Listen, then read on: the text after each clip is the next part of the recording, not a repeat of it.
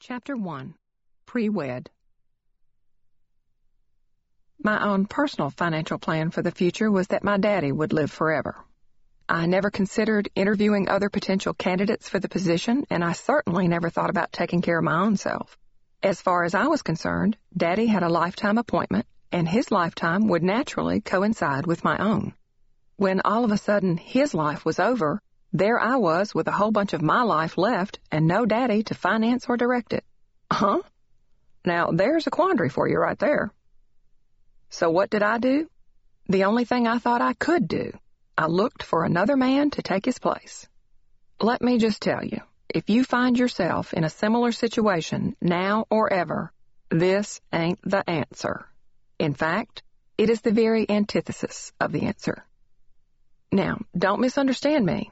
There's a cosmic difference between having someone who supports you and fixes things and handles all the pesky details of the financial side of life and believing that you need someone to support you and fix things and handle all the pesky details. Honey, I am all for sitting on your ass and being waited on hand and foot. It is great work if you can get it, as long as you know firsthand that you could do it for your own self should the need or desire ever arise. Because let me tell you something else I learned the very hard way. Every potential husband is a potential ex-husband or even a potential dead husband, and you need a plan just in case either scenario develops down the road. And sometimes, make that usually, whether he leaves your life upright or feet first, he leaves behind a big old mess. And who do you think gets to clean it up all by herself? Don't be looking around. It's you, sweetie. If you're going to go to college for pre-wed, I insist that you also take a full course in pre-death, pre-divorce, and get yourself an education that will prepare you for the unthinkable situation, taking care of yourself and possibly a bunch of children by yourself for a large part of your life. You'll sleep a whole lot better, I promise. Parents will sleep better too if they help their children learn this. Groom Selection Process once you're living in the world of reality, you're ready to think about the groom selection process. That sweet Seattle queen, Natalie, wrote me with a question about a vitally important issue. She's only about 30 and therefore larva. As we know, women under 40 are larvae in sweet potato queendom, but she was doing the right thing and seeking counsel from me and dipping into the vast storehouse of knowledge and experience held in trust by my queendom. Natalie had had, it seems, the great good fortune of a Southern birth and childhood in North Carolina, but along about her mid-twenties her parents divorced, and her mama decided she needed to move to the other side of the country for a breather. Our Natalie decided that sounded good to her too, so she loaded up and moved off to Seattle with Mama. For a few years, she was liking it out there just fine. She and Mama both have good jobs and share a home they love, but you knew there would be a but in there, didn't you? Me too. Everything is fine, Queen Natalie said, but she is a 100% not attracted to the men out there. It took her a little while to figure out why the local guys were off-putting in such a big way, but it finally dawned on her. They don't smell right to her. She had grown up around and learned to love men who smell like pit barbecue and the occasional oil change.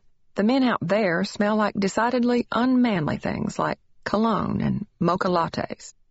I see her problem. I feel her pain. Natalie was shocked to learn her olfactory sense played such a big part in her love life.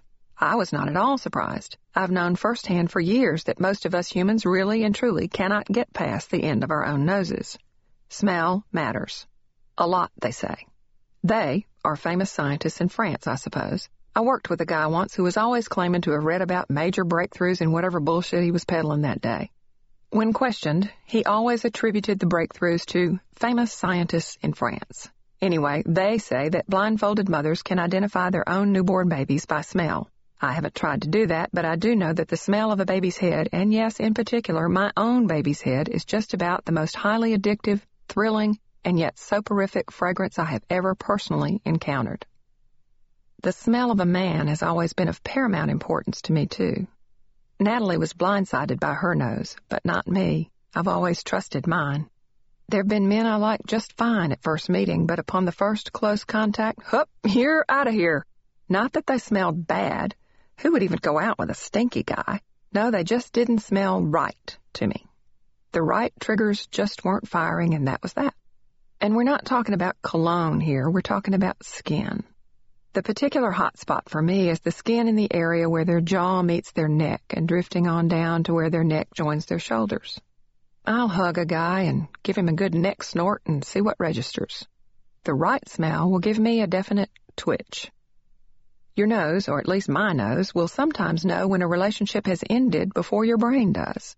I remember one relationship in particular that was going from bad to worse, but I was still hanging on in that inexplicable way we too frequently do. After an exceptionally bad boyfriend day, he hauled off and hugged me, and I stuck my nose in that neck spot and sniffed, and boy, Heidi, I'll tell you, I just knew. We had hugged and everything else our last time. He no longer smelled right to me. He weren't mine, and more important, I weren't his, no more. But back to Queen Natalie's question for me. What she wanted to know was, did I think that she should suck it up and stick it out in Seattle and hope to A. happen on the only barbecue chef in the great Northwest, B. change her taste in smells, or C. just become a nun, N-O-N-E, like a nun, N-U-N, only without the religious theme? Or should she, D. go into debt to finance a move back to the South to sniff out her Mr. Right? I think you know what I advised. So what we're saying here is this.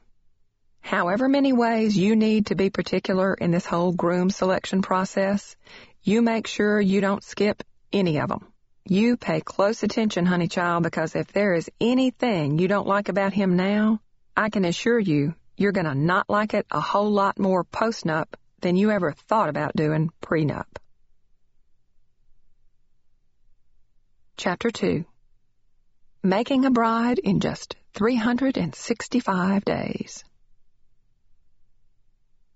my esteemed editor, JoAnne Prichard Morris, questioned whether any woman other than a sweet little larva would spend a whole year planning a wedding.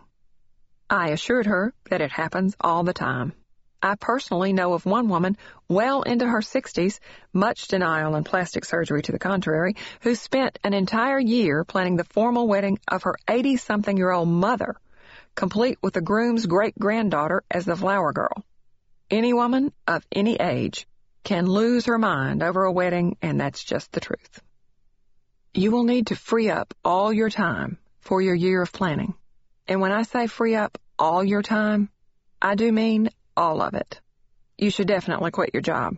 There won't be time for it, and the stress can cause unsightly under eye circles that can be difficult to mask even with the most excellent concealer, and you don't want to spend all your time and money on the perfect wedding only to end up looking like a raccoon now, do you?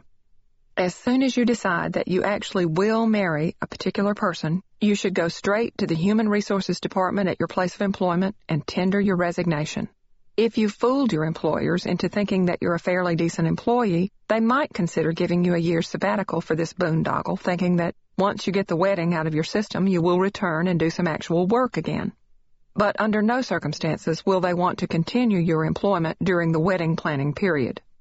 They already know that you won't perform any work-related activities for the duration and that you'll subject everybody else to nonstop discussion and show and tell of the entire process featuring vast quantities of photos.